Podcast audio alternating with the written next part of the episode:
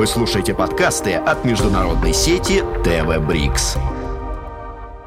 Гуманитарный проект Ивана Полякова представляет «Встречи с издателем». Сегодня мы обсуждаем книгу Владимира Блохина «Жандарм литературной республики». Николай Константинович Михайловский «Жизнь, литература, политическая борьба». Олег Зимарин, кандидат исторических наук, генеральный директор издательства «Весь мир». Владимир Блохин, доктор исторических наук, профессор Российского университета дружбы народов. Фигура Михайловского, его, его биография, его общественная биография, его вписанность в а, многообразный процесс общественной жизни России второй половины 19-го, самого начала 20 века, они настолько велики, и личность была настолько яркая, э, что, э, как вы пишете в книге, практически о нем а, а, отозвалось огромное количество людей, великих писателей, крупнейших политических деятелей, революционеров, контрреволюционеров, кого угодно. Существует огромный набор э, ярких эпитетов применительно к этому человеку. И вы выбрали один – жандарм литературной республики. А, фигура Михайловского действительно очень значительна. Вот при э, подсчете публикаций о нем, э, это сделал Евгений Евгеньевич Колосов, был довольно известный издатель, биограф Михайловского, выяснилось, что при жизни около 600 работ. О нем? О нем. О нем именно. В провинциальной печати еще около 600 работ. Это до революции. То есть эта фигура а, была в центре общественной жизни и волновала всех. То есть не было людей, которые э, были безучастны э, к деятельности Михайловского, к его личности, к его вкладу в общественное движение. Ну и отсюда, конечно, спектр оценок. А, от крайне восторженных до крайне негативных. Ну, Вера Фигнер, например, сказала, что это явление Ренессанса в русской литературе. Но это и... применить, это революционер. Да, это революционер. Но она говорит о литературе. Да, да. И в то же время Бердяев, например, отмечает, что Михайловский – это философ публицистики, публицист философии. Наш доморощенный философ, он говорит. И в то же время а, Розанов – петрушка для алгебры. То есть абсолютный, абсолютный это, сказать, разброс мнений. А, Плеханов говорит о том, что Михайловский – это литературное ничтожество, с которым связано понижение теоретического уровня русской мысли. И э, Некрасов говорит о нем, что это один из самых искренних русских критиков. Ну, поэтому то он есть, и пригласил его да, в редакцию. Да, то есть вот э, э, разброс э, такой. Если говорить о названии книги, я взял ее у известного публициста э, 80-х годов. Был таким, такой Аким Львович э, Волынский, он издавал журнал «Северный вестник». Один Это из... псевдоним. Да, да. Флекснер Волынский. Он был одним из, по сути дела, первых, э, можно сказать, проповедников символизма в России. Дал путевку в жизнь Мережковскому, Гиппиус. Э, у Михайловского с Волынским был конфликт. Обе сильные личности, яркие, незабываемые, э, два характера, неуживчивых, так сказать. И Волынский этой фразой охарактеризовал очень емко а, вот ту внутреннюю противоречивость а, мировоззрения Михайловского. С одной стороны, Михайловский демократ до мозга костей, человек, который отдал э, так сказать, э, на поприще общественной жизни э, во имя демократии все свое служение. А с другой стороны, мы знаем, что для интеллигенции был характерно стремление к идейной чистоте, рафинированности, к своему направлению, необходимости следовать заветам. А раз так, то любая другая точка зрения порой отвергалась с порога. Отсюда своеобразная жандармерия э, Михайловского. Поэтому в этом смысле как раз Волынский, мне э, его фраза оказалась очень, так сказать, э, мне кажется, верной, справедливой, емкой. И вот с этим связано, конечно, Э, э, название книги. Для меня Михайловский это что-то вроде, я не знаю, с его русским богатством, скорее в то время, что-то вроде НТВ периода 90-х э, годов. Он был известен всем, и его голос звучал очень громко. И не только в литературном плане. Я тоже задумывался, вот как мне определить, э, собственно говоря, э, тот жанр, в котором писал Михайловский. Публицист, да, публицист. Ученый, да, ученый, социолог.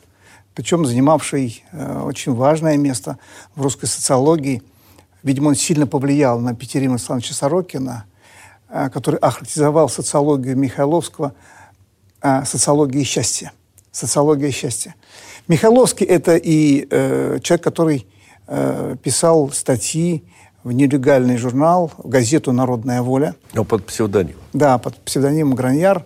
Э, то есть это человек, который э, нам интересен своей многогранностью. Так вот, э, если говорить о его научном вкладе, то я бы сказал так, что Михайловскому вообще претила идея чистой науки. Э, идея оторванного от жизни академического ученого. Он очень часто любил повторять фразу Руссо «Обществу нужны не ученые, а граждане». Вот Михайловский соединял в своем творчестве вот эти две важные идеи – служение науке и идея гражданской ответственности. Он глубоко верил в том, что наука должна служить вопросам жизни, решать общественные проблемы. А раз так, то нельзя удостовериться и э, остановиться только на искании истины. Истина должна помогать решать э, утилитарные задачи. И в этом смысле он и в литературе такую же позицию занимал. Он был не литератор в чистом виде, он был идеолог. Идеолог. Литература и жизнь – вот та два, те два полюса, которые это сопрягались в его мышлении. И в этом смысле, конечно, безусловно, Михайловский, наверное, одним из первых, кто почувствовал значение литературного слова. Не случайно современники его называли «учитель русской жизни». Учитель русской жизни – это многое значит. Михайловский понимал значение идей, поскольку он глубоко верил в том, что э, идеи творят историю, и люди, реализующие эти идеи. В отличие от марксистов, которые говорили о том, что Э, история творима общественными группами, Михайловский верил в силу личности, в силу личности, в способность личность направлять исторический процесс. И поэтому считал, что необходимо воспитывать массы, воспитывать интеллигенцию, воспитывать общество через слово. Вот нашел совершенно интересный факт из биографии Михайловского. Он сам пишет в своих литературных воспоминаниях, что когда-то он отдыхал на юге, и э, на одном из курортов к нему подходит молодой человек и говорит, вы Михайловский? Да, Михайловский. Что вы думаете о теории прогресса? И Михайловский, и Михайловский говорит, это-то между двумя кусочками шашлыка. То есть это говорит о том, насколько э, его идеи были популярны. Что в столичном городе или где-то, условно говоря, Э, в маленькой, маленькой, э, маленьком провинциальном городишке и так далее и тому подобное. И не случайно, когда вышли его главные работы... Да, но он потом ответил все-таки, беседовал с этим человеком, когда доживал кусочек мяса. Совершенно верно. Вот. Но это вот показатель, в принципе, самой атмосферы. Э, Россия в этот период находилась, в общем, в очень сложном положении. С одной стороны, вот только что завершились великие реформы – а, Россия буквально ворвалась. Великие, великие реформы, давайте сразу, это 1861 год. Да. Великая реформа у нас это все-таки освобождение да, совершенно верно. Э, крестьянства. Это, это целая череда либеральных преобразований, да. которые способствовали рывку России в индустриальную цивилизацию. Но одновременно с этим пришел, пришла масса проблем. Э, тот же самый крепостной крестьянин, который жил, так сказать, за помещиком, он потерял опору, он не мог вжиться в эту капиталистическую систему. Одни делали деньги из воздуха, другие нищали. А, мы, в принципе, видим тот самый дикий капитализм, который, с которым мы столкнулись в 90-е годы. Прямая параллель. Прямая параллель. И Михайловский пишет, Увы, варяги, которых нам звать не приходится, явились, явились в страну. Это было очень несправедливое общество. Он говорил о варягах, а у нас в 90-е годы нередко говорили о парашютистах, которые спустились. Совершенно, да. совершенно верно. Откуда-то, да, пришельцы. Да, да, да. И, конечно, конечно, любой думающий человек, безусловно, видя вот эти дисгармоничные процессы, процессы, которые корежили душу, которые создавали, хочу сказать, на, на первых этапах формирования капитализма, потому что, конечно, капитализм начала 20 века немножко другой. Вот, но факт остается фактом. Э, целый перечень, веер проблем, которые порождали, будоражили общественную мысль в поиске альтернативы. И вот такой альтернативой э, в середине XIX века стали идеи социализма. Конечно, социализм очень богат своими оттенками, многообразными э, моделями. И Михайловский вошел в общественную мысль как представитель так называемого индивидуалистического социализма. Вот, решал фантастически сложную задачу. Как соединить интересы коллектива с одной стороны, а личность вне коллектива не может реализовать свои ни творческие, ни социальные потенции, и в то же время свободу личности. Поэтому очень часто современники характеризуют его модель как персоналистический, индивидуалистический социализм. Но есть и другие оценки. Например, там Виктор Чернов называет э, социаль, либеральный социализм и так далее и тому подобное. То есть это были э, искания, искания некой модели. И вот вокруг этой э, мысли, конечно, вокруг этой модели, э, так сказать, в общем, концентрировался мысль Михайловского. Э, Михайловский человек, который э, выступил решительно против традиционной э, идеи, которая господствовала в народничестве, о том, что народникам нет необходимости бороться за демократию и за политические свободы. У нас приписывается это Плеханову, что Плеханов внес идею политической борьбы в общественную мысль.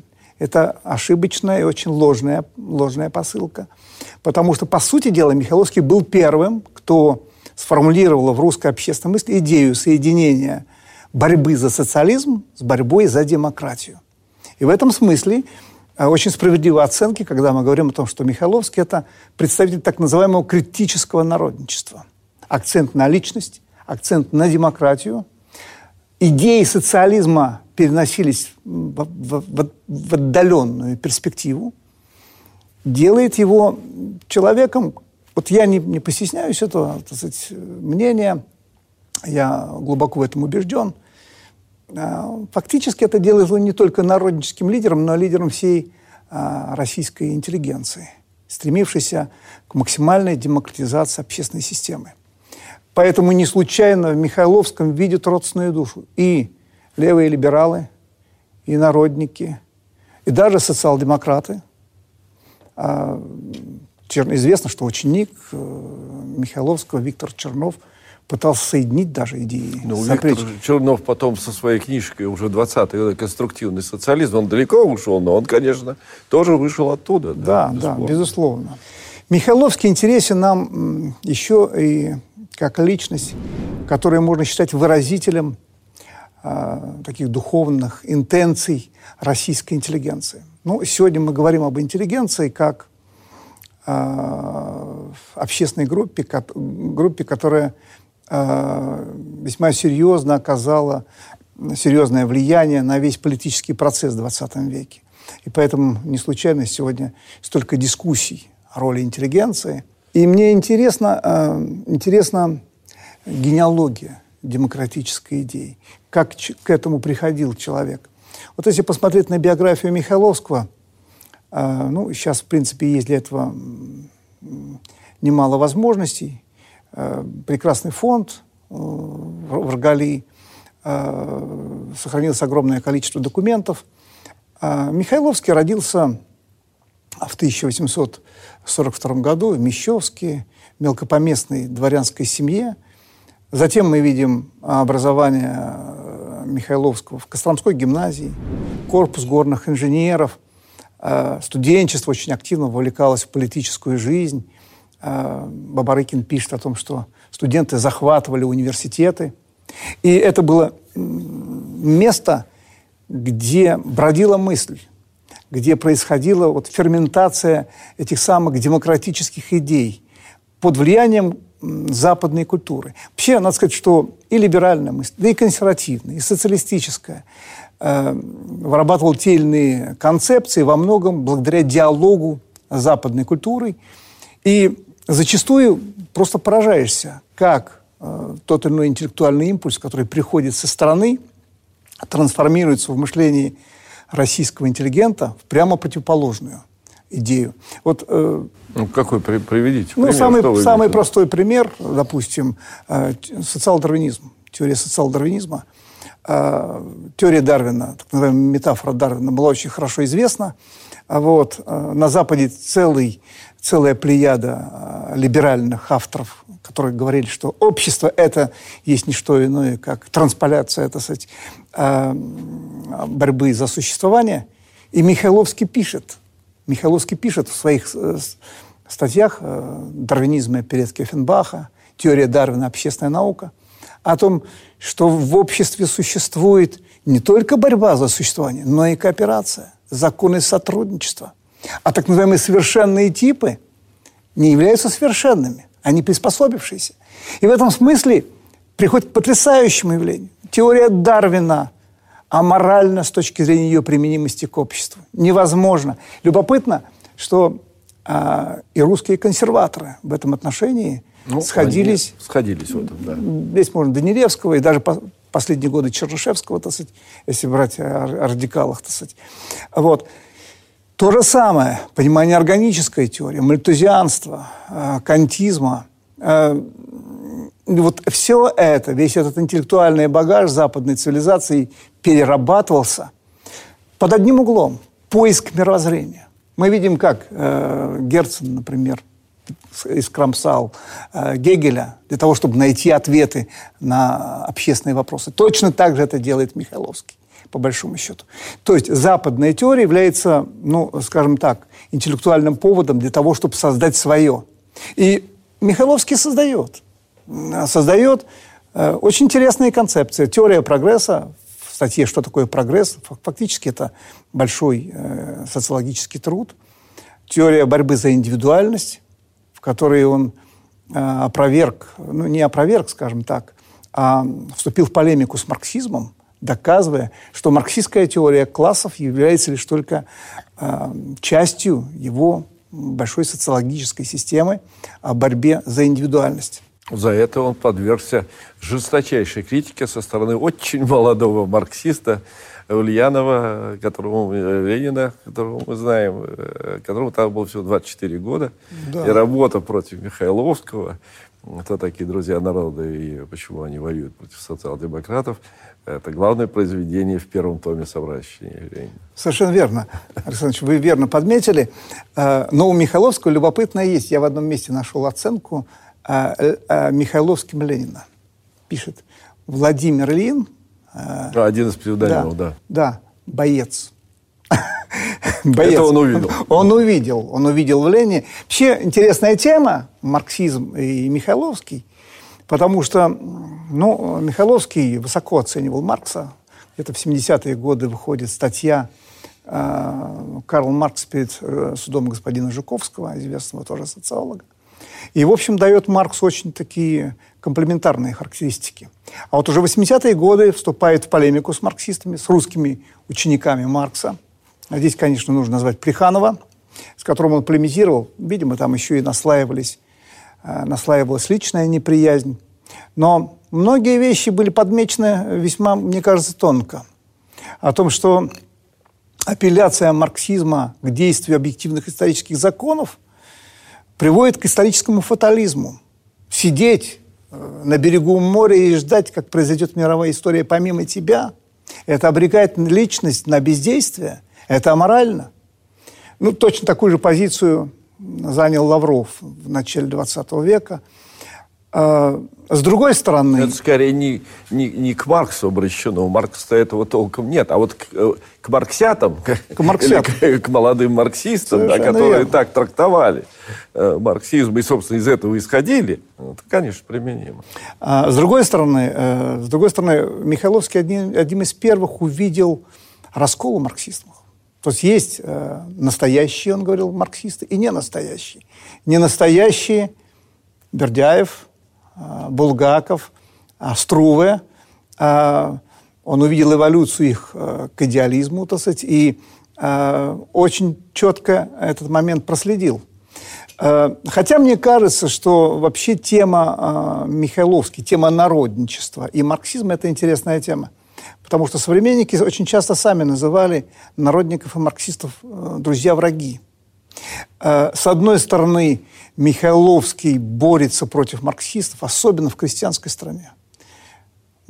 Русские адепты марксизма говорят о том, что как мы устали от этого идиотизма крестьянской жизни крестьянской стране говорить об идиотизме крестьянской жизни. Ну, вообще, марксистам у нас многим интеллигентам в нашей стране не нравился, не, не, не повезло с народом. Это, а, это, общее, это общее правило. И поэтому, естественно, от такого э, народа устаешь. Вот они и уставали. Я думаю, что вот в некотором смысле это вина советской историографии, а, очень идеологизированной, которой противопоставлялись марксисты и народники – Э, сохранились очень интересные письма марксиста Федосеева к Михайловскому. Ну, это один из первых, да, русских Да, марксистов, где он да. пишет, мы же не нравственные Квазимода. Мы помним наших великих предшественников Герцена, Чернышевского, Михайловского и так далее и тому подобное. То есть здесь, э, безусловно, прослеживается эта преемственность, которая отрицалась с легкой руки советской историографии, особенно Плеханова – который говорил о том, что марксизм в России зародился потому, что вот появились марксистские группы, мы увлеклись Марксом, а дальше проблемы нет. Проблемы предшественников большевизма а, как таковые отсутствуют. Ну, в 20-е годы, где-то вот в конце 20-х годов эта проблема обсуждалась в литературе, но до момента а, знаменитого постановления Сталина, да. тезисов Культпропа, где фактически а, было установлено идеологическое табу на, это, на эту тему. Конечно, и более того, если, допустим, в советское время акцент делался на изучении революционного народничества, да, народников 70-х годов, ну, то сегодня мы открываем фактически то, что было осуждено советской исторической наукой. Мы сегодня открываем народников 80-х, 90-х годов. Это яркие публицисты, яркие экономисты, социологи. Здесь можно назвать небезвестного Василия Павловича Воронцова, Данильсона, Каблица, Абрамова. А, то, что с легкой руки большевиков а, легко называлось ругательным, либеральное народничество. Сегодня мы видим, что многие экономические и рецепты, и э, исследования либеральных народников, э, в общем, очень адекватно описывали пореформенную действительность России и давали достаточно продуманные проекты э, реформирования. Ну, здесь можно назвать партию народных социалистов, например. НС, да. Да. То есть здесь, конечно... Ну, это как политическое выражение. Это, оно безусловно. А, ну, спорят, конечно, сегодня историки по поводу классификации народничества. Вот сегодня введен термин – так называемое реформаторское народничество. И Михайловского мы причисляем все-таки к народникам не революционерам, а народникам-реформаторам, по, по большому счету. То есть он стоял за широкую социальную реформу, хотя очень сочувствовал, сочувствовал революционерам. И мы знаем, на определенном этапе, в 70-е годы, э, в значительной степени популяризировал, например, действия той же самой народной воли. Они обращались? Да. Подправьте. Да, совершенно верно. Это э, речь идет о... когда он э, под псевдонимом Граньер. Да, да. Угу. Ну, здесь э, эта проблема, был ли Михайловский идеолог народной воли, эта проблема оказалась столь острой среди бывших народовольцев в 20-е годы, что на страницах журнала «Каторга и ссылка» началась большая дискуссия. Э, эту дискуссию дал старт Колосов. Резко выступила Вера Фигнер – поскольку Михайловский э, не был не был прямым участником конкретных революционных организаций народной воли, в частности. А раз так, то причем здесь Михайловский и народная воля? Э, в то же время важнейшие документы народной воли и, самое главное, документы, которые пропагандировали ее деятельность, статьи, редактировались на квартире Михайловского. Это пишет Лев Тихомиров. Э, поэтому дискуссия оказалась нешуточная, и э, Прибылева Корба, многие другие известные народники выступили против Веры Фигнер, доказывая, что Михайловский повлиял на мировоззрение э, участников народной воли, членов народной воли. В первую очередь, конечно, это идея политики, идея политической борьбы, в борьбе социально-политической. Михайловский подчеркнул необходимость борьбы за демократию. Эти идеи, э, в общем, отразились, отложились в программе народной воли. Надо сказать, что вопрос не закрыт, не закрыт, он дискутируется. Мы здесь выходим на более широкую проблему э, истоков народовольчества, э, характера народовольчества. И в этом смысле Михайловский, конечно, тоже весьма интересен. Э, ну, здесь, мне кажется, еще один момент, который бы мне бы хотелось э, на нем остановиться. Э, когда говоришь о Михайловском, то, конечно, говоришь об интеллигенции. Ну, вы, собственно, с этого начали, да. и мы опять, к этому, мы опять к этому приходим. Да, ну, я объясняю мотив. Вот когда пишешь какую-то работу или интересуешься какой-то проблемой, всегда есть мотив, безусловно. Меня интересовал мотив, я сформулирую очень просто, может быть, даже достаточно просто. Как люди, боровшиеся да, за высокие, великие идеалы, верившие свято в эти идеалы, обосновавшие эти идеалы научно, в конечном счете э, приводили страну в тупик, по большому счету.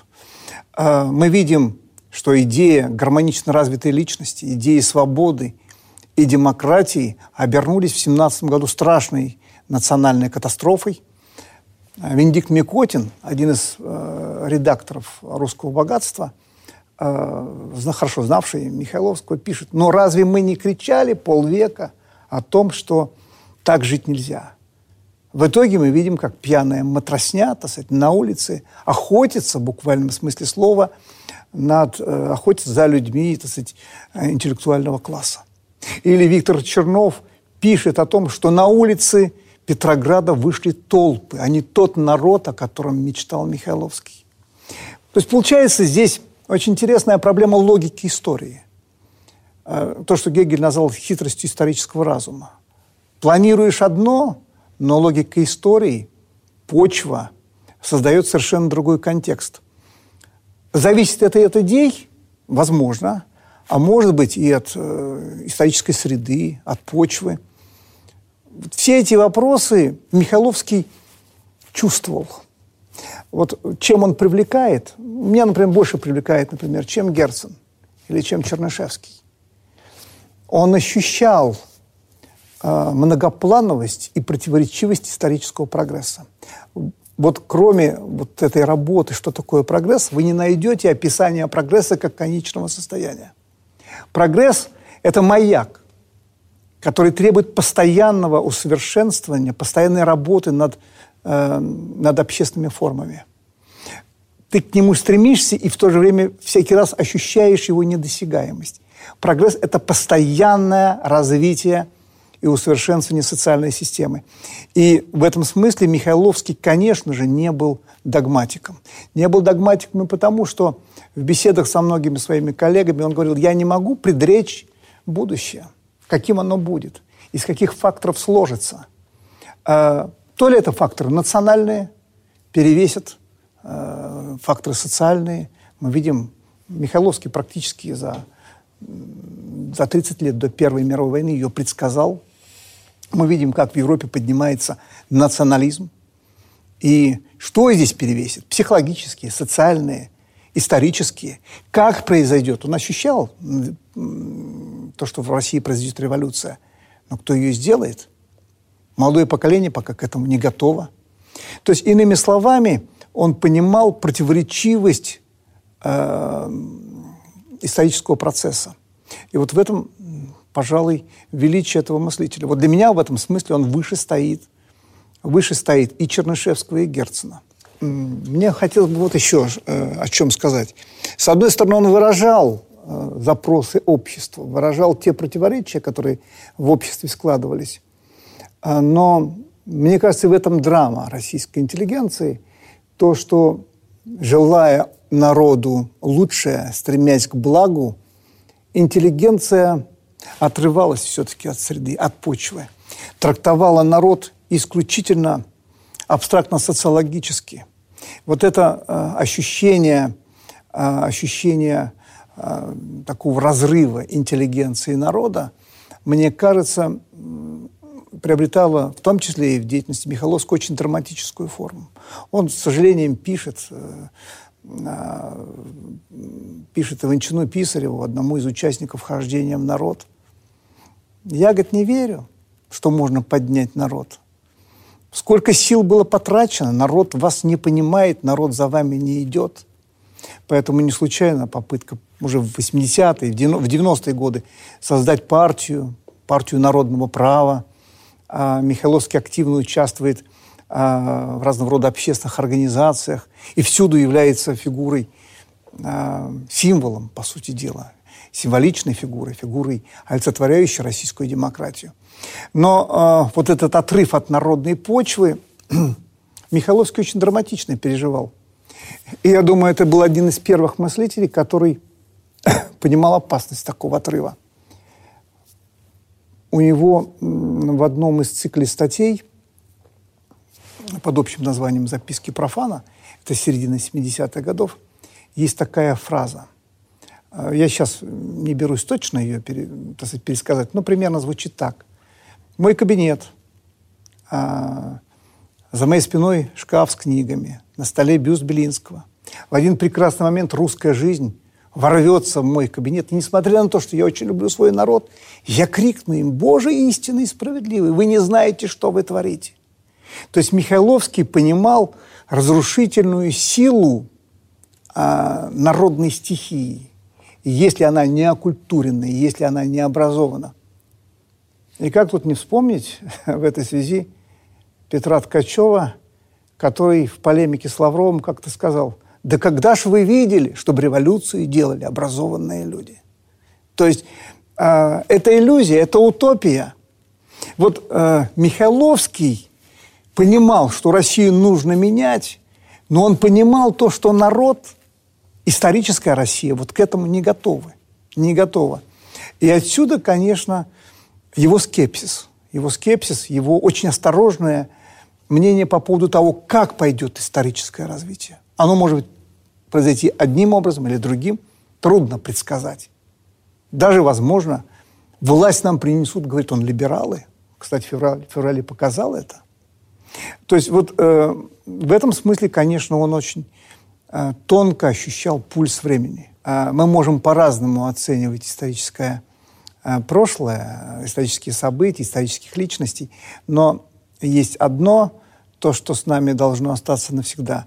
Вот эта идея, она вне исторична. Идея суверенности человека, человеческой свободы, справедливости, прав человека. Вот в этом безусловная заслуга Николая Константиновича Михайловского. Производство ТВ «Брикс» под общей редакцией кандидата философских наук Сергея Деменского.